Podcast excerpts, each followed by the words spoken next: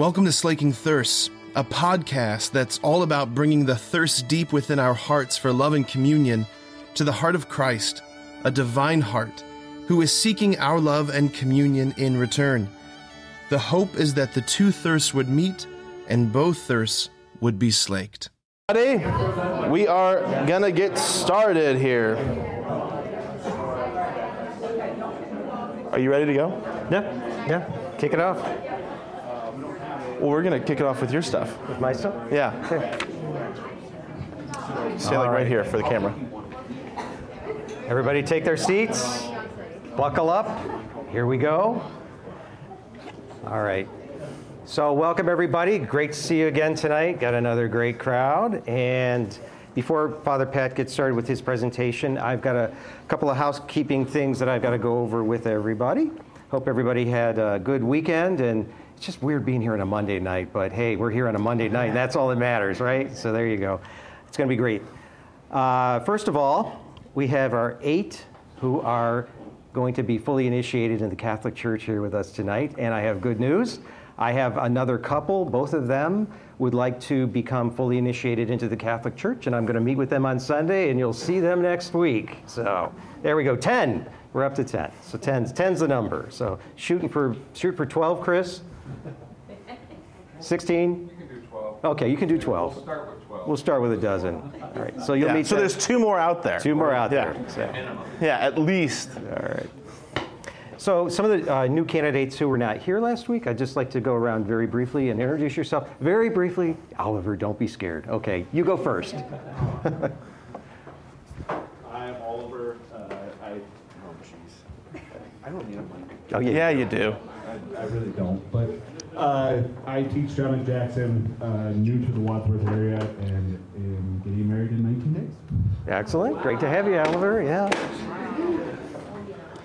You can do it, Abby. You can do it. I have to stand up. Three sentences. Three sentences. Okay, my name's Abby. Um, I'm friends with the Linker family. I go to the chapel in Wadsworth over here, but I've been coming to Sacred Heart a lot, and I really like the environment, and I want to learn more about. All right. There she is, Abby. And Sage. Oh yay. Here comes the deacon. Hi, I'm Sage. Um, I've been going here for about a year now, and I attend like the youth group, and I've been really interested in Catholicism, so I would like to become Catholic. Yay! Let's hear it for these newbies. All right, very good. Very quickly, I want to introduce just a couple of uh, my team members who are here tonight. Uh, Christopher, stand up, introduce yourself very quickly. Hi, everybody. I'm Chris Serger. Been on the team here for, I don't know, a while. Oh, quite a while. You'll be hearing a lot from Chris. Lauren David.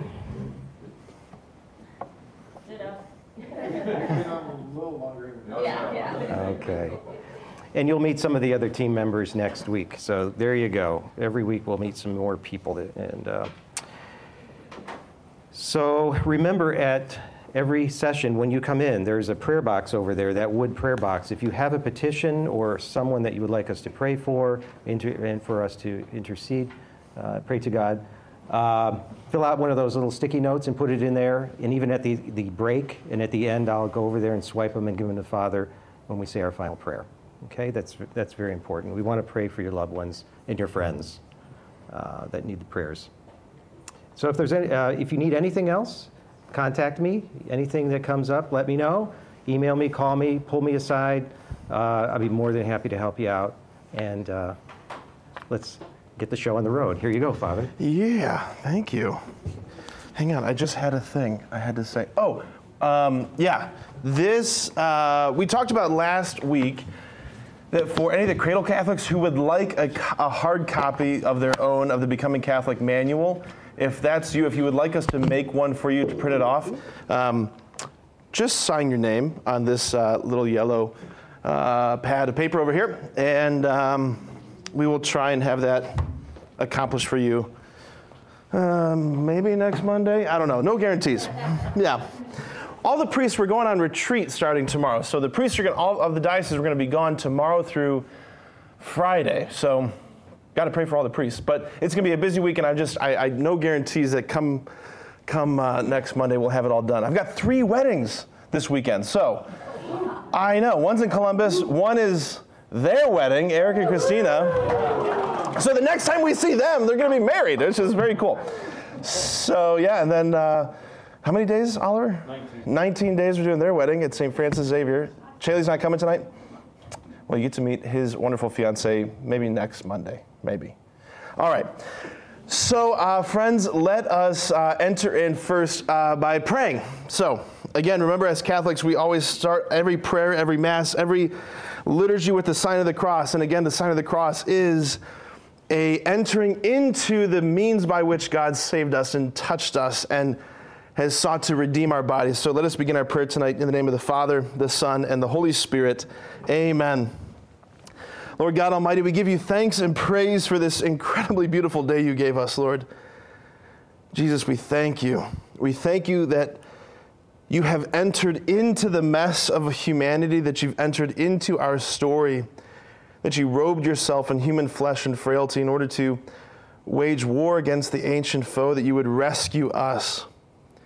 Lord, tonight we pray that as uh, we dive into the gospel, into the news that has changed everything, Lord, that we would have open hearts to hear this message as if for the first time. Lord, give us the grace. We want to be overwhelmed by this story, by what you've done for us. And we make this prayer, Jesus, in your mighty and holy name. Amen. In the name of the Father, and of the Son, and of the Holy Spirit. Amen.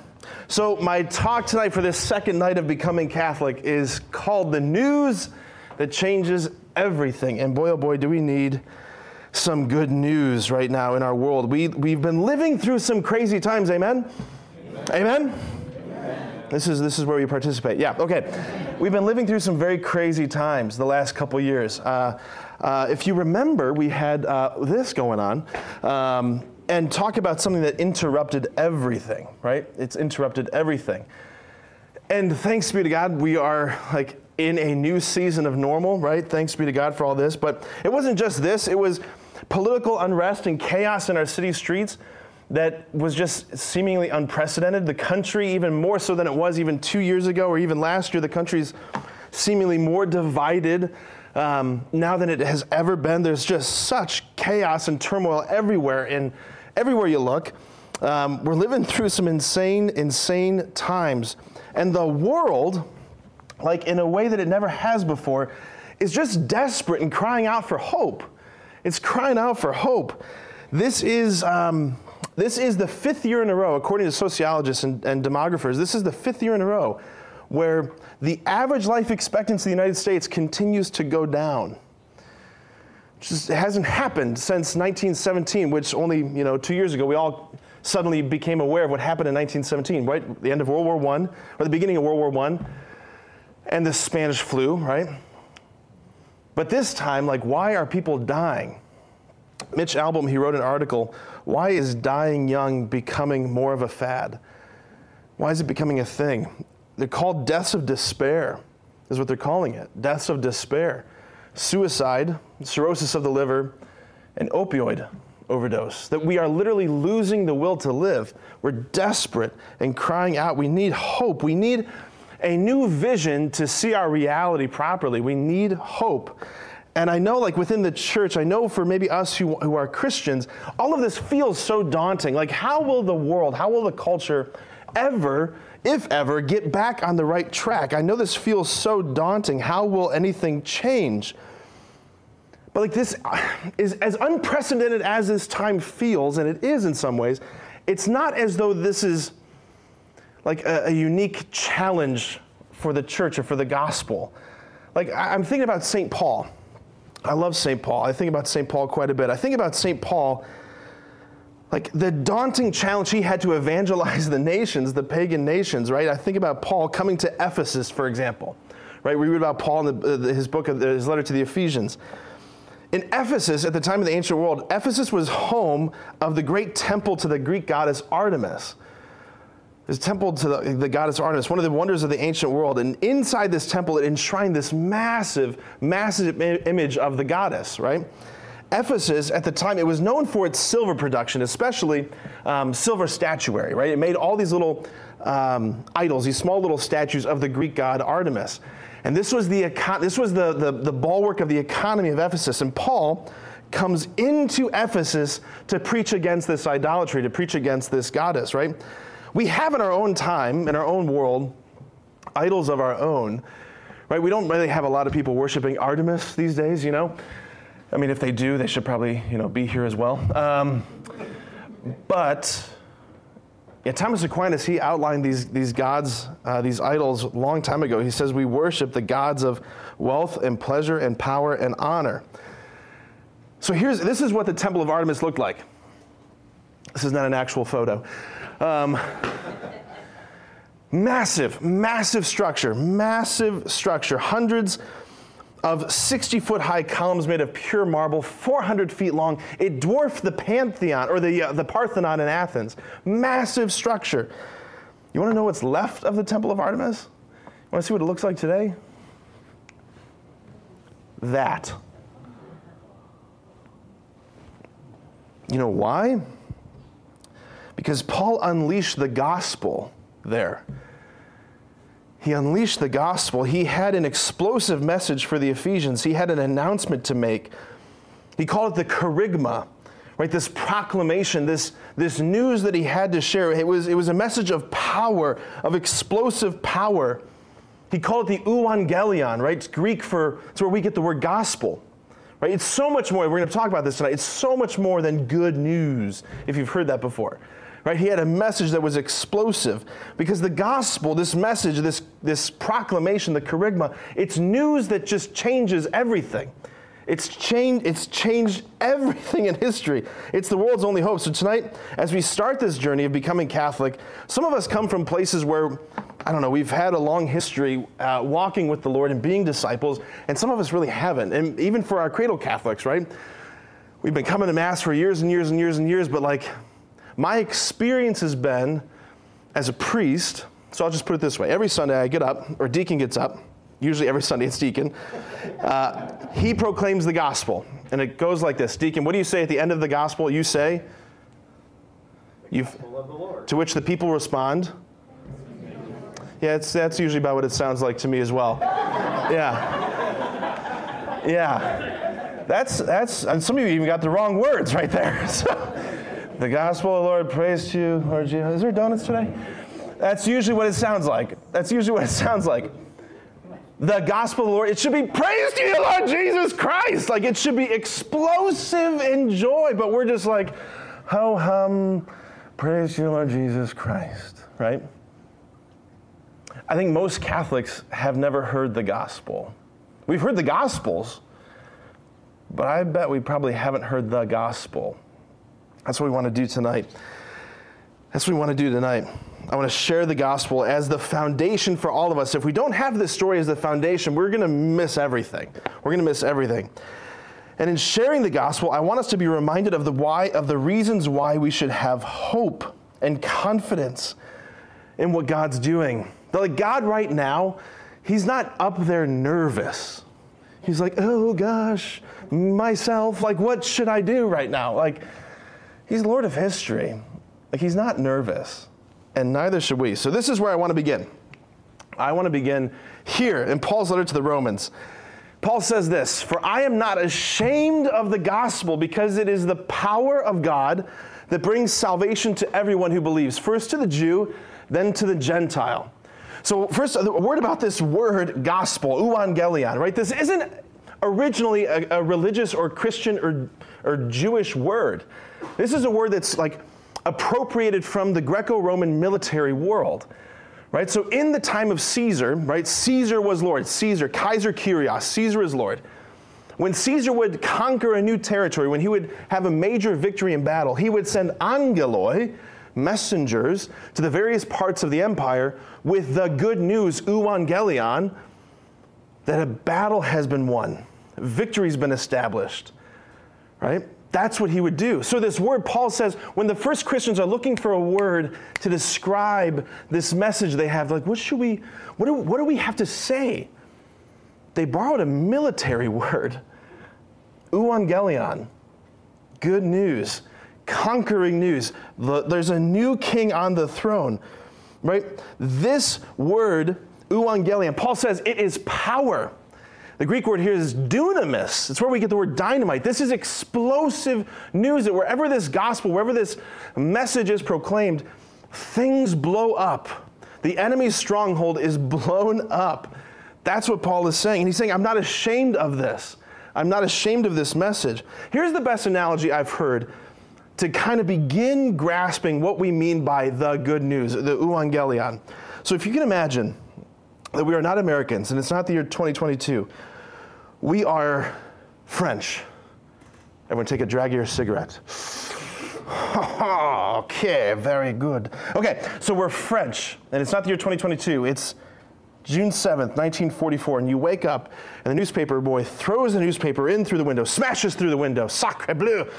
Newspaper boy, I'm going to kill you. Okay, so newspaper comes upon your, on your table. You look at the headline and you see this. First thing, you are shocked that it's in English. Second thing, invasion. Allies land in France, smash ahead, fleet, planes, chutists, battling Nazis. That's parachutists for those who are playing at home. What are they? What are you reading? What is this headline of? Someone tell me. D-Day. D-Day, the landing at Normandy. Now imagine you're, you're, you're a Frenchie and you've just experienced this. You've been experiencing the Nazi occupation. Everything in Europe has been just blown to smithereens. Totalitarianism has taken over things. Millions of people dead, pi- piles of corpses, and you see this. Do you think you go, huh, I wonder what else happened yesterday? Do you think you would react like that? No, I don't think so. This is not just news. This is unbelievable news. This is overwhelming, life changing news. Someone has come for us. Like we've been rescued. Someone has come to fight on our behalf. The gospel is infinitely more so than this. It's infinitely more so than this. We can break it down into a few parts. This is what we're looking at. Okay, landing beaches, Normandy. We'll come back to this. Da da da da da da. Okay.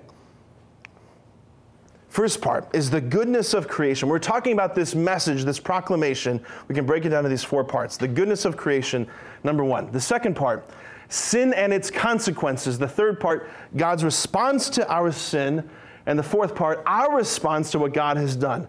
We can break this down further by reducing it to one word created, captured, rescued, response. Created, captured, rescued, response. You try. Perfect, perfect, perfect. So you can get that in your head. I want to zero in our attention, especially this night, on numbers two and three sin and its consequences, and God's response to our sin. Because if we don't get those two parts right, we're going to miss everything. All right, but first, let's look at number one the goodness of creation. The goodness of creation. The grace that we want to ask for when we're contemplating the goodness of creation is to be filled with wonder and awe. Wonder and awe at the God who's so massive and so incredible. It's so crucial for us to understand as Catholics, as Christians, it's so crucial to understand properly those initial chapters of Genesis. Right? What's actually going on there? Is there really a talking snake and did they eat an apple? What's going on there? I, I don't know. Is this all just mythology? Are we supposed to believe this? Okay.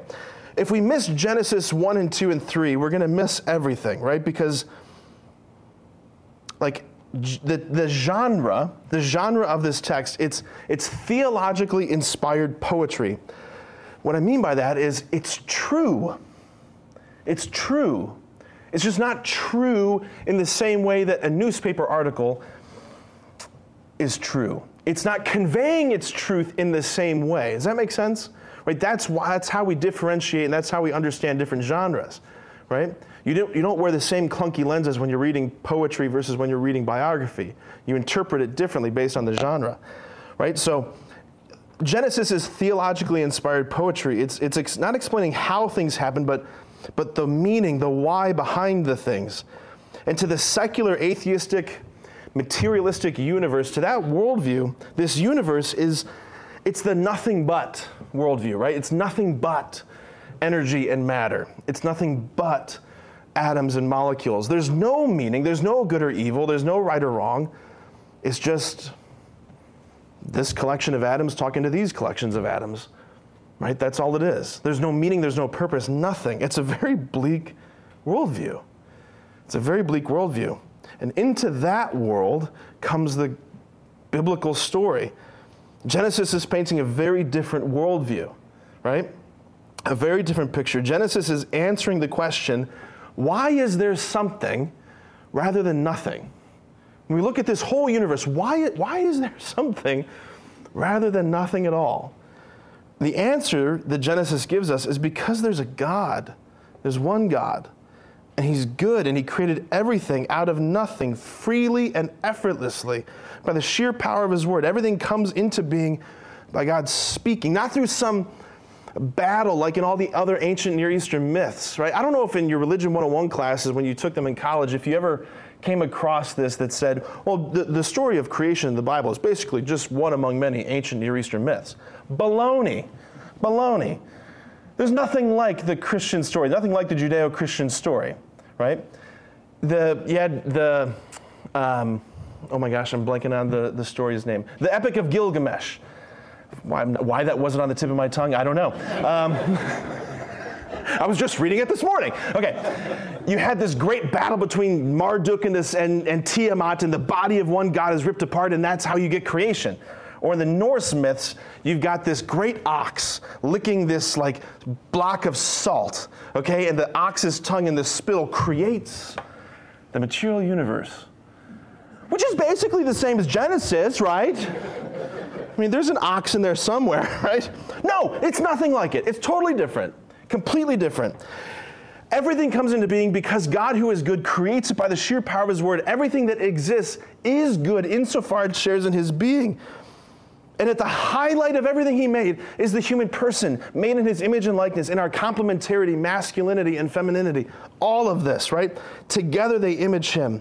I want to zero in on one passage in particular from Genesis one particular that has given me a window into this experience of awe and wonder. Okay, let me go back. Genesis 1:16. Genesis 1:16 says this, God made the two great lights. The greater light to govern the day, which is the and the lesser light to govern the night, which is the very good class. And then there's a semicolon and the author of Genesis writes, and he made the stars also. He made the stars also? You don't seem impressed. Okay. What this okay, this line, this is like the greatest throwaway line in the history of literature. Like, do you know how many stars there are? Apparently not by your he's yelling at us. I'm getting nervous. Okay here's the question Who is this God who offhandedly, semicolon, made the stars also? Here's the way we're going to start getting our head wrapped around this. Our sun is one of about 200 billion, that's with a B, stars in our galaxy. That's a big number, right? Okay. And there are approximately 300 billion galaxies in the visible universe, each with about 200, give or take ish, billion stars in it. This, by the way, these are not stars. Those are galaxies. This is called the Hubble Deep Field. If, astronomers, they, they, they aimed the Hubble, Hubble Space Telescope at a patch of sky that's no bigger than the size of a dime held at arm's length, a completely black patch of sky. And they let it sit there for about a month and it absorbed light. They're like, what are we going to find? This is the image that comes back. Okay, you just you still don't seem impressed. Okay, let's keep. I'm, I'm trying, Lord. I'm trying. Okay, think of it this way: our sun is a small star, relatively speaking. In our sun, you can fit about 960,000 Earths. Uh, okay, so like those, you know, the history where everything that has ever happened happens, right? 960,000 Earths can fit in our sun. Now, the biggest star that's uh, been discovered up to this point, it's a star that they named Canis Majoris, which is Latin for big dog. It's a great name. Into Canis Majoris, you can fit seven quadrillion Earths. Now, the question you should be asking right now is what is a quadrillion? okay, I'll help you. Here's a quadrillion. Here's where we're going to wrap our heads around it. A million seconds ago, hop in a time machine million seconds ago. You're zapping back to about 11 and a half days ago. That's a million seconds ago. A billion seconds ago, this is where things are going to get really, really uncomfortable. It's 31 years ago. Okay? A trillion seconds ago is 31,000 years ago. And one quadrillion seconds ago is 31 million years ago. You can fit seven quadrillion Earths into one star, right? This is one of hundreds of billions of billions of billions of stars in the universe that's 46 billion light years across, never expanding. And this was made by a God who just like, yeah, I'll make the sun, I'll make the moon, and I, I make the stars also. Let's look at this to get a better sense of the scale.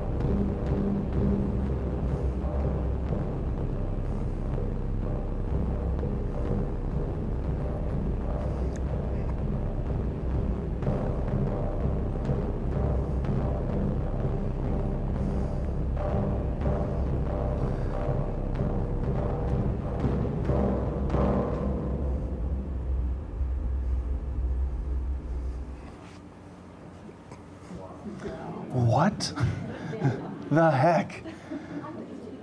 Who is this God? What's the point?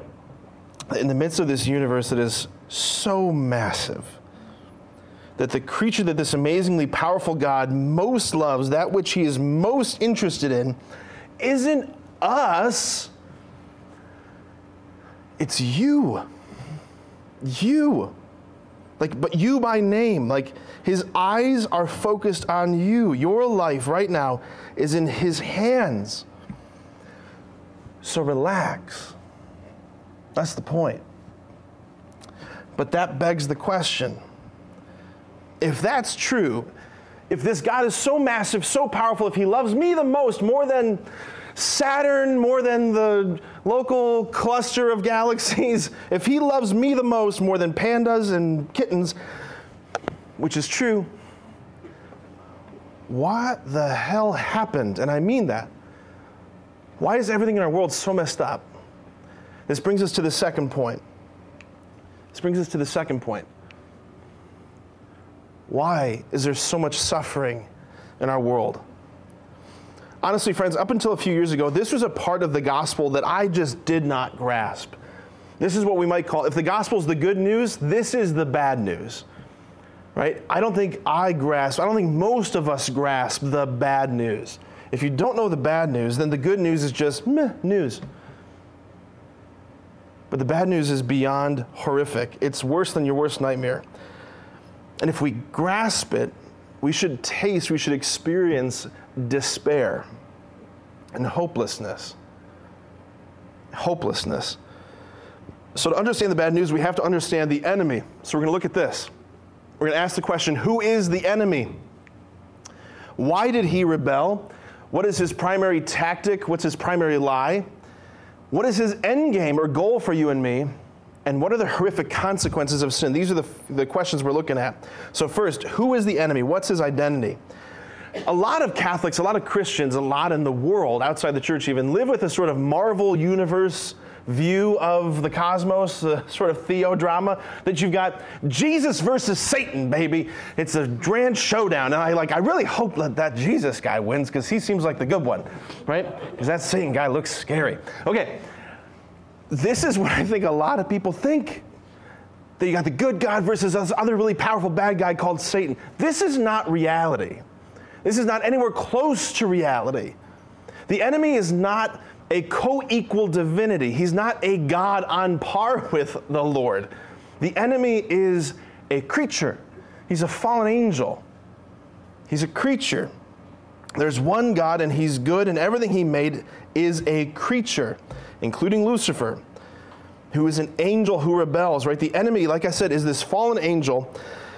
We, and we hear in the, in the book of Revelation, which is the last book of the Bible, we hear in the book of Revelation, chapter 12, we hear this that the enemy, being described as this dragon, says that his tail sweeps a third of the stars from the sky. Now, again, book of Revelation, it's poetic and its imagery, it's using symbolism. Stars in the Bible are also synonymous symbolically with angels. I'll prove it to you. At Christmas time, you put up a Christmas tree, and on the top of the Christmas tree, you put a star. Raise your hand.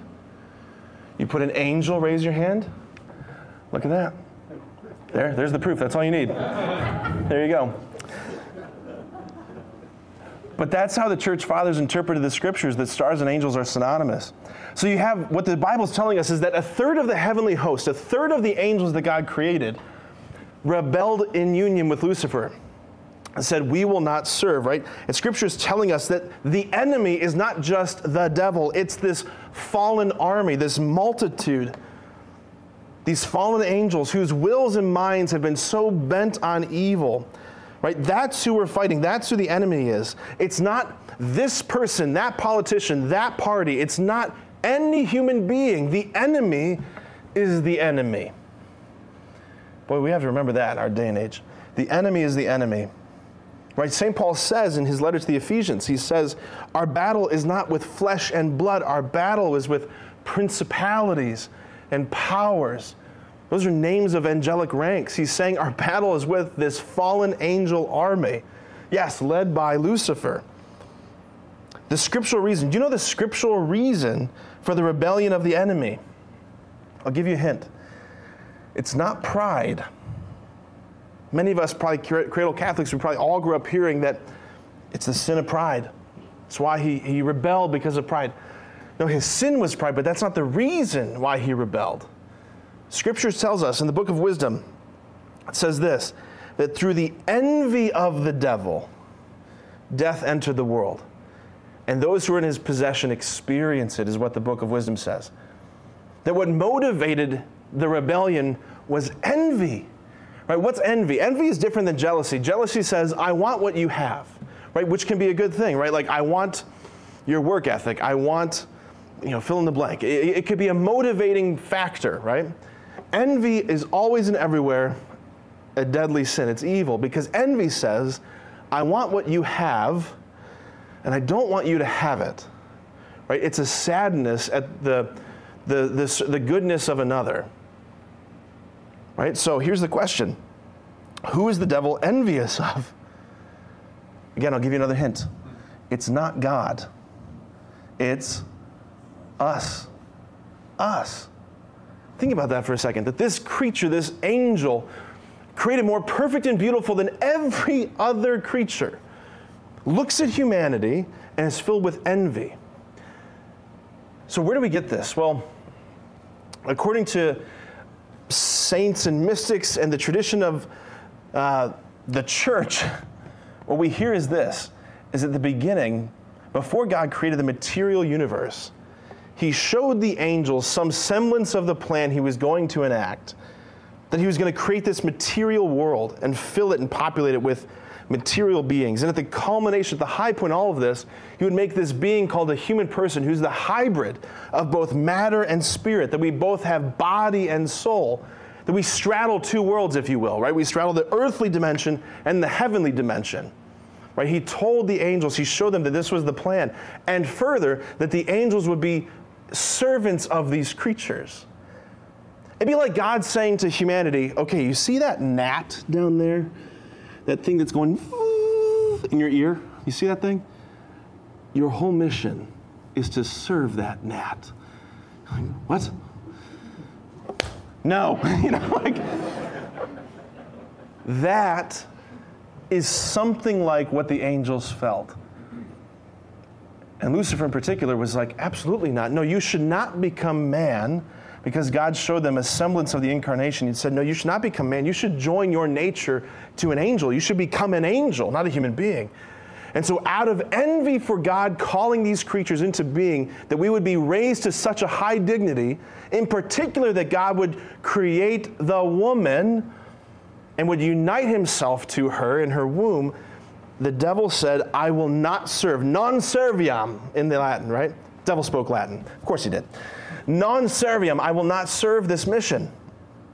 I will not serve. And he goes into rebellion. Who does he go to war against? Not God. Because he's God. I can't win against God. He goes to war against the creature that God loves the most, which is us. Us. His conflict is with us because we're the creature that God loves the most. Now, what's his strategy? His primary tactic is to lie. Jesus calls him the liar from the beginning, calls him the accuser, right? His name's Satan. His names are significant. Satan comes from hosatanas in the Greek, which means the accuser. Devil comes from diaballein, which means to scatter apart, the divider. Those are his names. He's the accuser and the divider. Ultimately, he's the liar, right? What does he lie about? He lies about the identity of God primarily. Right? We see this right in the beginning, Genesis chapter 3. But the serpent said to the woman about the fruit, he, she, see, God planted those trees right in the garden, the tree of the knowledge of good and evil. And God said, Do not eat this fruit. I give you every, every other tree, right? Every other tree to eat, just not this one.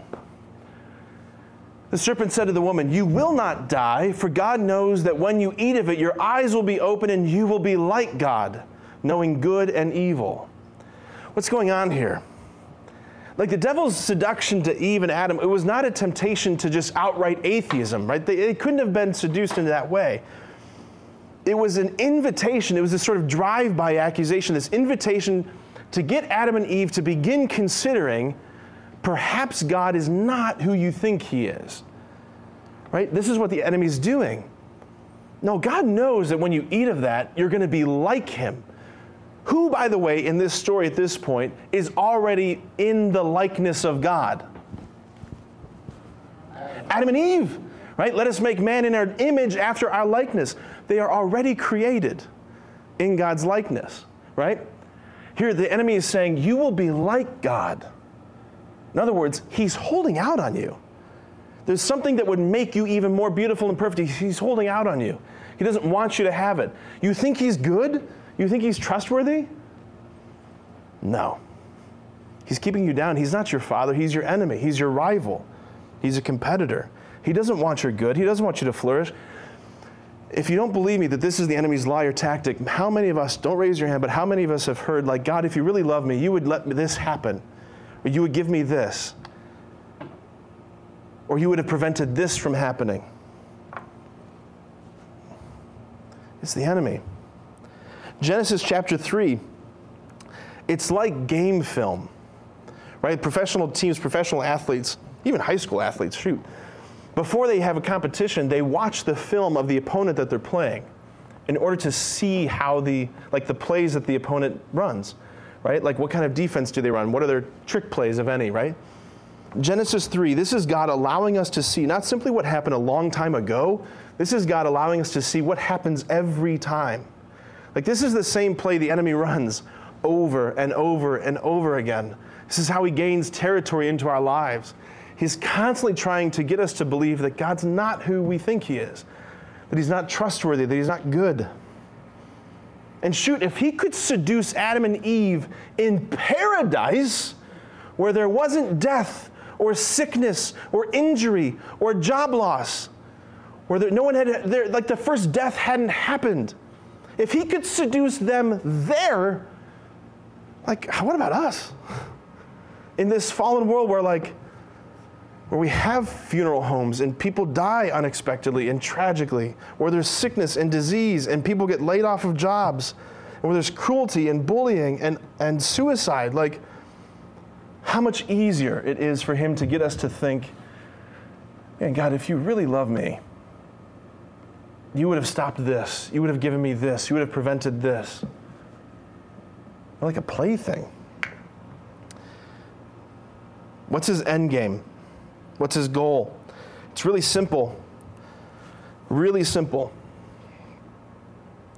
We hear it in John chapter 10. Jesus says this. Speaking of the enemy, he calls him the thief. The thief, he says, has come to steal and to kill and to destroy. That's his goal for you. It's his goal for your life. He wants to destroy you. He hates you with a passion you can't imagine. He is sheer hate. John Paul II said of the enemy, he said, have nothing to do with him. He's not cute. He doesn't have a pitchfork and horns. He says, have nothing to do with him. He wants us to die believing the lie that happiness is found somewhere apart from God. That's what he wants. He wants us to, he, he, he doesn't care if we become Satanists. He just wants us to worship anything but God. Right? Worship comes from the word worthship.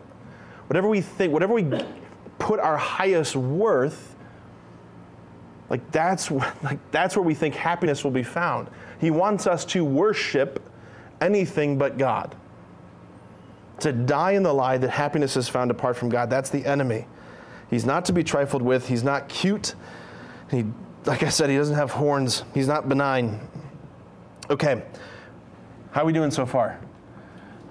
We have a few more minutes and we're going to take a little stretch break. I see Deacon, I see he was giving me the eyes. I saw it. you were. I felt it. Okay, a few more. We're gonna keep. We're gonna, we're gonna take a nosedive here in the the bad news, and then we'll come out. Sound good? All right. I'm doing it anyway, if you don't like it. All right. What are the horrific consequences of sin? Oftentimes you hear people say that the consequences of sin are that you are now separated from God, and that's true, but it's not the full picture. It's not the full picture. Because if you're like me, you think, okay, if I'm separated from God, I can just like whoop, reattach, right? Just reattach, get reconnected. The, the big deal of, of sin, this consequence, is that we weren't just simply separated from God, that our race, by our own free choice, we, we were taken captive. We were taken captive by an enemy, right? That we were stuck and helpless hopeless because we sold ourselves into slavery to powers that we couldn't contend with. Right? Namely, sin with a capital S, death with a capital D, Satan and hell. Like we were powerless to these forces, taken captive, right? This is the imagery of the Bible, right?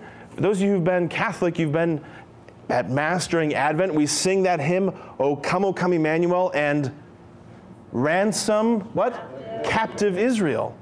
Ransom captive Israel. What are we singing about? We're singing about this. We were taken captive, again, from that book of wisdom. Through the envy of the devil, death entered the world, and those who are in his possession experience it. Right? This is the situation. We tend to think of sin as things that I do or things that I don't do, right? Sins of omission, sins of commission. But for St. Paul, he wrote sin with a capital S. He described it as a dominion, which is another way of saying like a government, a awful tyrannical government that is everywhere and always pressing itself upon you, making itself felt, hemming you in, affecting you at every turn. That's what, how St. Paul describes sin. He says it has like, there's like a lordship to it, that we're enslaved in regard to this. Like, if you don't believe me, again, no show of hands, but has anybody here, besides me, ever done something that you hate doing, that you know is wrong, that you don't want to do, and yet you do it anyway? yeah, like, like five hours ago, right? Like uh, this morning, right? Why? because the lordship of sin presses itself upon us. And secondly, death. Like you are going to die. You are going to die. You are utterly helpless to prevent it. We might stave it off, right? We might be able to delay it. But there's a lordship to death. Like death has this, it, it masquerades like an all conquering bully. There's like this sort of godlike quality to death that I will consume everything, death says. Death comes for everyone, and you can't stop it. The image that I think really helps capture this reality of the consequences of sin is the image of a human trafficker, a human traffic victim. This is the situation of the human race before Christ. This is the situation of the human race separated from Christ. That we've been taken, we've been apprehended by someone who does not love us, someone who wants to use us and abuse us. That this is our reality for the rest of our days. And it goes on and on and on. That's despair, and that's the bad news. And that's where we're going to pause before we hear the good news. So have a very depressing break, and we'll see you in like five minutes. I didn't want this, Deacon wanted it for you. I'm sorry. You ready for the good news? You ready for the good news? Yeah. All right, good. Here we go. So the question is what has God done in response to our predicament? What has God done in response to the situation of humanity being taken captive? What has He done in response to the trafficker? Because He doesn't leave us just simply in the clutches of the enemy, He doesn't leave us there. He acts in order to rescue us. And this is where, when we hear this, we are meant to have unshakable confidence Right? That's the grace. That's what we're supposed to have in hearing this. And again, this is a part of the gospel that I just don't think most Catholics or most Christians have heard. All right. And there's way too much to talk about here. So I want to zero in on the incarnation, God becoming flesh, I want to the incarnation and the passion of Jesus. These two events, the bookends of his life. So, we look at a manger, we look at the incarnation, the beginning of Christ's life, and ask the question why did Jesus come? What's the purpose of the incarnation? What is he doing? Well, he's not in this picture, but what is he doing lying in the manger? Right? Every Christmas, we get our nativity scenes out. We put baby Jesus in the manger. What is God doing in flesh, lying in the manger? Again, the Bible answers the question. The biblical answer to the question, what are you doing here, God? 1 John chapter 3, we hear this. The reason the Son of God appeared was to tell us to be nice. Oh, wait, hang on, I'm sorry. Different version of the Bible. The reason the Son of God appeared was to destroy the works of the devil. The reason the Son of God appeared was to destroy the works of the devil. The reason he appeared was to confront an enemy. According to the Bible, was to confront an enemy. Jesus says, as he's, as he's about to begin his passion, he says this Now is the judgment of the world. Now is the ruler of this world cast out. Right? He's describing the enemy as the ruler of this world. Right? He's saying, I've come to effect a mighty exorcism. It's essentially what he's doing. Over and over again in the gospel, we miss this as moderns. But over and over in the gospel, Jesus is, he basically heals people, drives out demons. Heals people, drives out demons. It's like wake up in the morning, drive out demons, have lunch, heal someone, drive out another demon. Like that's his schedule for the day. Right? He comes, the, he comes into the synagogue in Capernaum, and there's a possessed man in the synagogue. The possessed, the demon manifests himself, says, I know who you are, the Holy One of God. Jesus, what have you come to do? What have you come here to do? Have you come here to destroy us? Do you know the answer to that question? It's yes. As a matter of fact, I have. I've come to destroy you. Or this passage, Jesus asks, How can one enter a strong man's house and plunder his goods unless he first binds the strong man? Then indeed he may plunder his house. Now, for years, I heard Jesus in this parable and I got it 100% wrong. I thought he was talking about the enemy plundering my world. No, no, no, no. Who is the strong man? Satan. What's his house? The world. What did Jesus call him? The ruler of this world. Who is the strong man? Satan. What's his house? The world. What are his goods? What are his possessions? Us. Us. So, what does Jesus come to do? I've come to bind him and to free us. That's why he came. That's why he came. Back to these images of D Day that I kind of skipped over. Okay, we see these soldiers, the landing craft, hitting the beach. We ask the question, someone might ask the question, what are they doing there? What are these soldiers doing? Like, what are they doing there? Multiple choice. Ready? Option A. They heard that the coffee in France is so good, they had to come and have some for themselves. Oui, oui.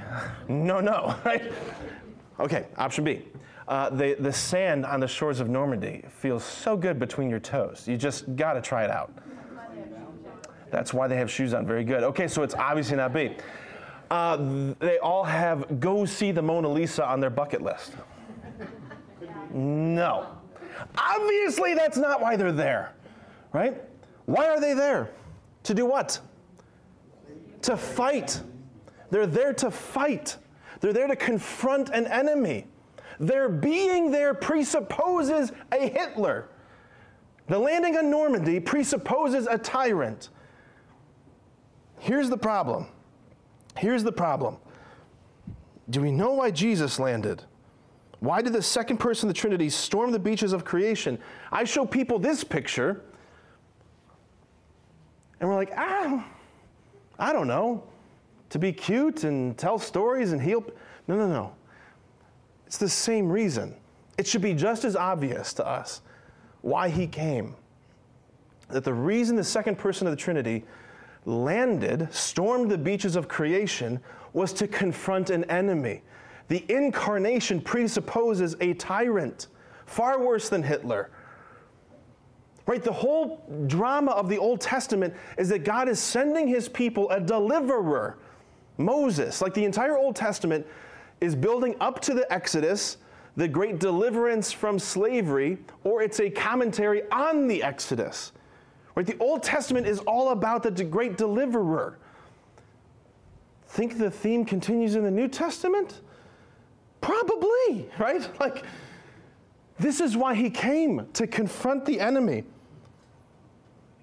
He did not come to tell stories to do miracles. He came to fight for you and for me, to get the world back. Right? Chris, the story of Christmas that we hear every year, it, it, we've covered, like, I preached about this last year at Christmas Eve. I talked about all the glitter that comes on Christmas cards. I hate glitter so much. If you're thinking about sending me a Christmas card this year, if it has glitter on it, just don't, okay? It just gets everywhere and then it's with you always, and it's the worst, okay? But we've covered the Christmas story in so much glitter, so many layers of saccharine sentimentality that we don't even see the story for what it is anymore. The Christmas story is not cute. It's not, right? Like the only person in this story who actually seems to know what's happening is Herod. Herod the Great, who responds to the announcement that the newborn king has been born. He responds not by sending by saying, send him a gift. No, he, he responds by a military response. go wipe him out. He's the only one who seems to really get it. And we hear about, yeah, there's angels in the heavens singing glory to God in the highest. Oh, how nice with their harps. No, no, no, no, no. The word that Luke uses is stratios, a whole stratios, an army of the heavenly host appears in the heaven. That's where we get the word strategic. It's a military word. So don't picture little angels with harps being like, glory to God in the high. No, picture like, like chest beaten, spear like slamming, like picture the movie 300, like King Leonidas and the, the, the battle, what was it, Thermopylae? Yeah, picture that. Picture that in the heavens, right? With more clothing, I guess. but that's what's happening. It's a it's battle imagery. It's battle imagery. He came to fight. He didn't he's not merely kind. Thanks be to God that he is kind. He's not merely gentle. Thanks be to God he is gentle. Jesus is Lord. He's utterly unconquerable. He is a warrior. He's a warrior. Christmas is not cute. It's the beginning of a battle. You can put it this way, the gospel is the story of the invasion of one kingdom by a stronger kingdom. Right? God, Christianity is, is the story of how the rightful king landed, we might say, landed in disguise behind enemy lines to subvert the enemy and get the world back. That's the story. That's the story. He's come to regain the world for his father. He came to liberate. How did he do it? How does he accomplish this? Let's skip ahead to the passion. So from the beginning of his life to the end of his life. Look at Jesus here on the cross. I'm going to ask you this question. You answer in your own head. Is Jesus on the cross, is he the victim or is he the aggressor? Is he the hunted or is he the hunter? Like, is this the tragic, unfortunate conclusion to a life that was so filled with promise? Like, man, he was preaching some great homilies. I bet when he was older, he would have had some killer sermons. If only he had not been cut down in the prime of, prime of his life. Or was this the point? And if this was the point, why was this the point? These are the questions. Jesus on the cross, yes, he's a victim, but he's the aggressor. He's the aggressor. We have to be reminded who is on the cross. John, in the beginning of his gospel, says, In the beginning was the Word. Let's say a word about this word, word. Okay. The word in Greek is logos. Logos. It means reason, rationality, mind, the ultimate meaning. Okay? It says everything came into being through the word. Everything. Canis Majoris, the solar system, semicolon, the stars also. Everything in creation came into being through him. That's who he is. That's who he is. It says that word, it says, becomes flesh. The one through whom the universe, which is mind bogglingly big, that one becomes flesh. So you ask the question how do you get that God on a cross? How, where do you get a nail big enough to nail God on the cross? You don't. If he's on the cross, it's because he wanted to be on the cross. He wanted to be there. Why? Because he was hunting. Jesus is, as one of my priest friends put it, the ultimate ambush predator. What's an ambush predator? They're everywhere. They're all sorts of species. What do they do? They lie very still and motionless. They're in all sorts of environments. They lie very still. They camouflage. And what they do is they wait to attract their prey. The prey comes close, and when it's within striking distance, that's when they strike. That's an ambush predator. Jesus is the ultimate ambush predator. He's being so, God is so unbelievably creative. Like the mind of Satan could not have fathomed that God would have stooped to such depths of humility. He couldn't, his, his pride blinded him to this possibility.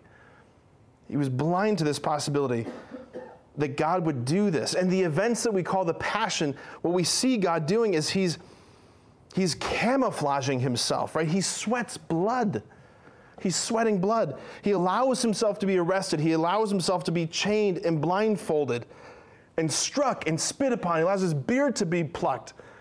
He allows himself to be scourged and led out to Calvary carrying a cross. He allows himself to be stripped and crucified. He allows himself to be nailed to a cross. Why? Because he's hunting, because he's going to war, because he's trying to attract the prey. The prey. All of this, he's lying still and motionless, helpless, seemingly, pinned to the cross like bait. He's letting the enemy draw close. Who is the enemy? Death, sin, Satan. As if he wants to get swallowed by death. Because he wants to get into the belly of death to explode it from the inside out. Like I picture Satan like, I picture that moment on Calvary where Satan all of a sudden approaches Jesus on the cross. And he looks at him and he says, You know, I've been watching you for a while, and you've been doing some special things. Like, I've seen, I, have seen you do miracles, but I've seen miracles before. I've seen people raise people from the dead, I've seen all sorts of things. I remember Elijah, I remember Moses. And I hear him say, like, I remember, uh, like, I remember that woman over there, your mom. She's pretty special too. But you know what? None of this matters because in a few moments, you're going to be mine. I see Satan getting right up into Jesus' face because he's saying, No one escapes death. And that's why I see Jesus lift up his head with such power in his voice. He looks at Satan in the eye and says, It is finished. Like everything that you've been doing is finished. If you've ever seen uh, Mel Gibson's The Passion of the Christ, you, you know this moment. There's a very bizarre moment that you see in The Passion. At the very end, Jesus says, It is finished. He breathes his last, he dies. And then you see this, this, from the vantage point of heaven, you see this one raindrop beginning to form. It's like heaven is beginning to cry, and it falls to the earth, and it hits the ground, and it unleashes this explosion earthquake, animals, wind, like it's just chaos on Calvary. And then the camera, like it zooms down, you get this quick glimpse of hell. You see Satan alone on this mountaintop, shrieking in anger and terror and he's thinking, what the hell have I just done? He suddenly realizes what just happened. This is from the church fathers, St. Ephrem in particular, St. Ephrem the Syrian. He said this that death slew him by means of the body which he had assumed, but that same body proved to be the weapon with which he conquered death concealed beneath the cloak of his manhood, his Godhead engaged death in combat. But in slaying our Lord, death himself was slain. It was able to kill natural human life, but was itself killed by the life that is above the nature of man. Death could not devour our Lord unless he possessed a body. Neither could hell swallow him up unless he bore our flesh. And so he came in search of a chariot in which to ride to the underworld. This chariot was the body which he received from the virgin. In it, he invaded death's fortress, broke open its strong room, and scattered all its treasure. Now that's Jesus. That is Jesus. The Lord has abolished. I feel like I want to go, hoorah! That's what I want. That's what I do right now. The Lord has abolished death. He defeated death. He's St. Paul says he's transferred us from the dominion of death into the dominion of his God and Father. Like this is what these are the this is the consequences of what Jesus has done. I'm going to end with this. The radical consequences of Jesus' victory. This is what we're going to look at. This, by the way, this is a depiction of what's called the harrowing of hell, right? What is Jesus doing on Holy Saturday? He's invading death's domain. He's invading the fortress. He's scattering the, the possessions of the strong man. He's bound the strong man. Look what he's done to, to death. Like, that's what he's done to death. Look, you got Eve and Adam right next to them. And Jesus is going, What's up? That's what he's doing. I'm back. Yeah, that's what he's saying. He's invading death's domain. Unbelievable. Okay. Are we doing good so far? Yes? Okay. St. Paul says this letter to the Colossians that Christ has disarmed the principalities and powers and made a public example of them, triumphing over them in him. This is Paul to the Colossians. So that word triumph, we hear we, we read this, we're like, okay, what are you saying, Paul? Uh, like Jesus won, right? Like, isn't that what he's saying? Like you triumphed, yay, Jesus won, Easter. No, no, no, no, no. This word triumph has a very technical meaning, just like the word euangelion. In the Greco Roman world, this is a very particular word. What is a triumph? Well, a triumph in the ancient world was a mega parade in a culture of high pageantry and great parades, right? A triumph only occurred when the, when the general won a certain kind of battle, defeated a certain number of the enemy, gained a certain amount of territory. And this is what would happen. So we hear from, um, I think it's Cicero's account of Julius Caesar, his great battle with uh, the king of Gaul, his like 10 year campaign to, to claim Gaul. Finally, he wins. We hear about Caesar's triumph. This is what happened. Takes, I think it was eight years. It was eight years.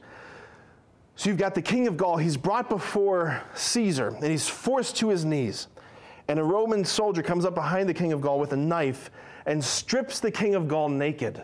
Strips him naked in front of the soldiers, in front of his enemy, or in front of his soldiers. And he's placed inside of a cage. They push him to his knees.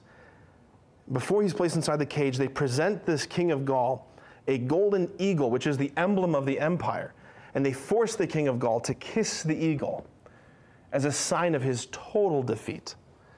Like, I have totally lost. Right? He kisses the eagle, he's put in the cage, and the parade starts, going all the way back to the center of Rome. And hanging above the king's head in the cage is a sign that reads, Behold the one who used to torment you.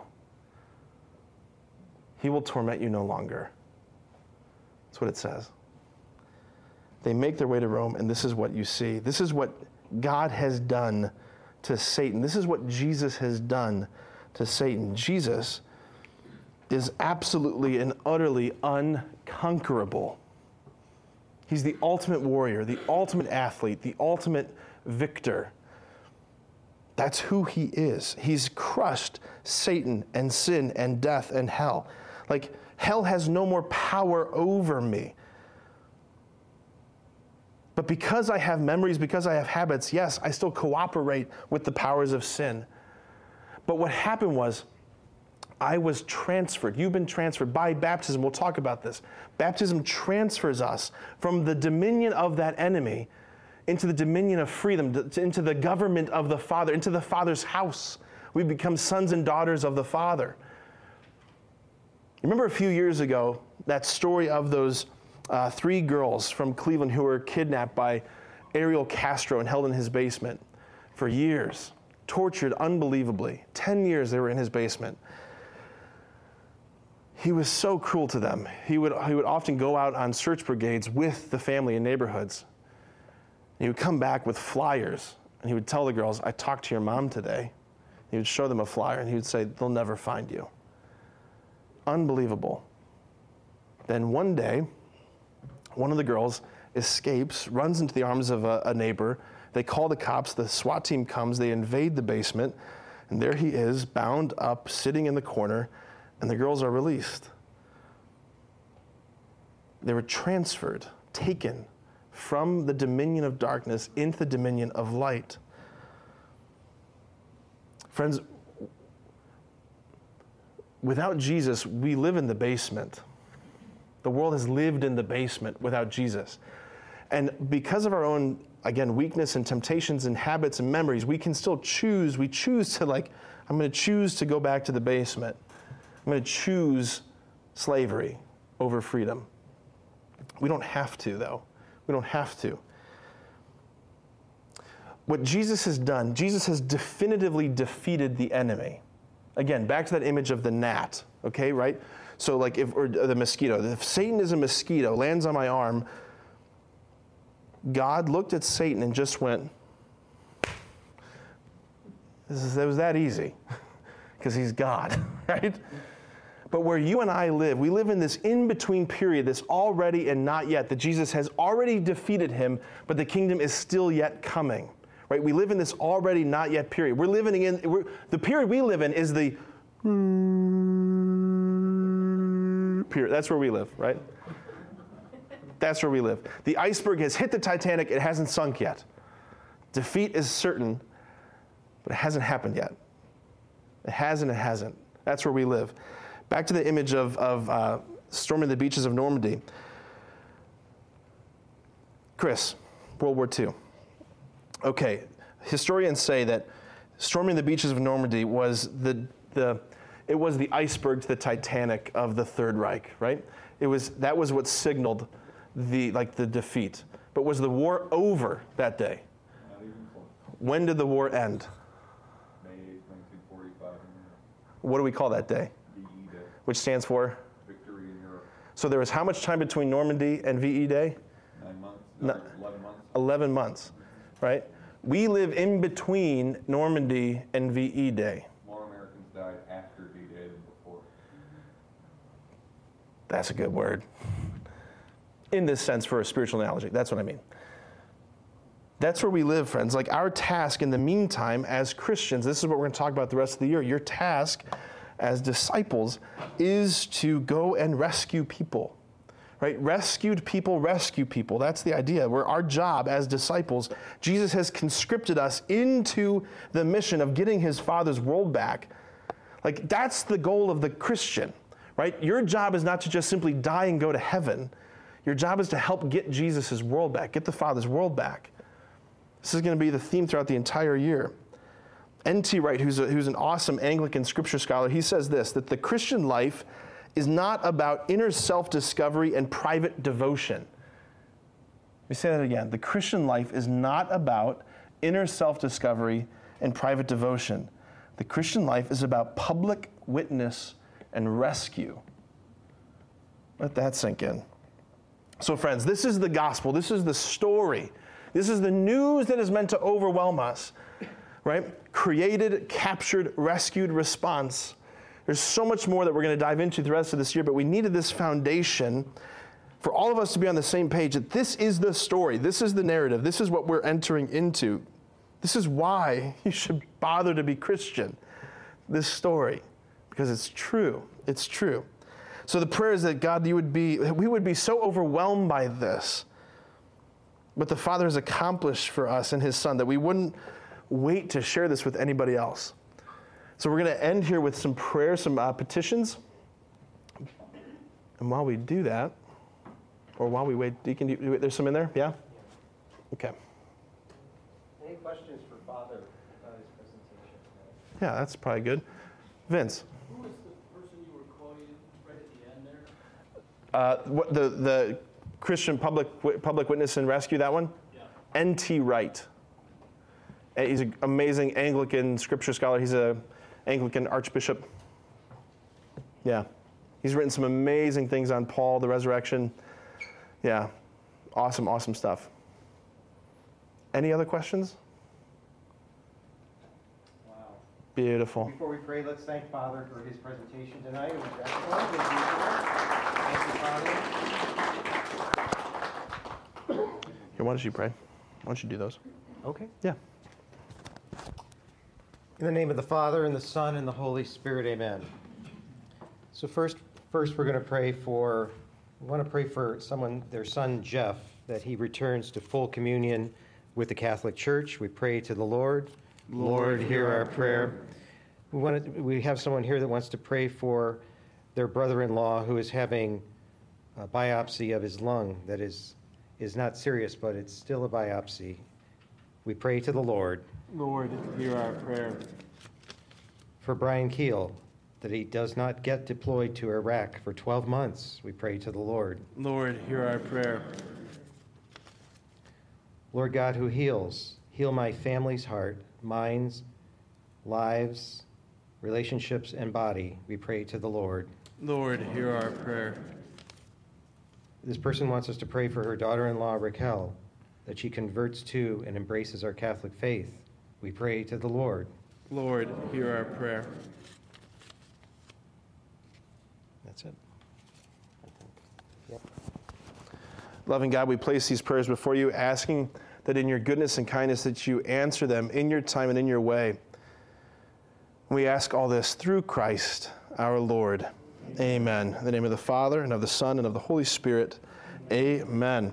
Well, friends, I ended six minutes early. That's a record. That probably will never happen again. That'll never happen again. I promise.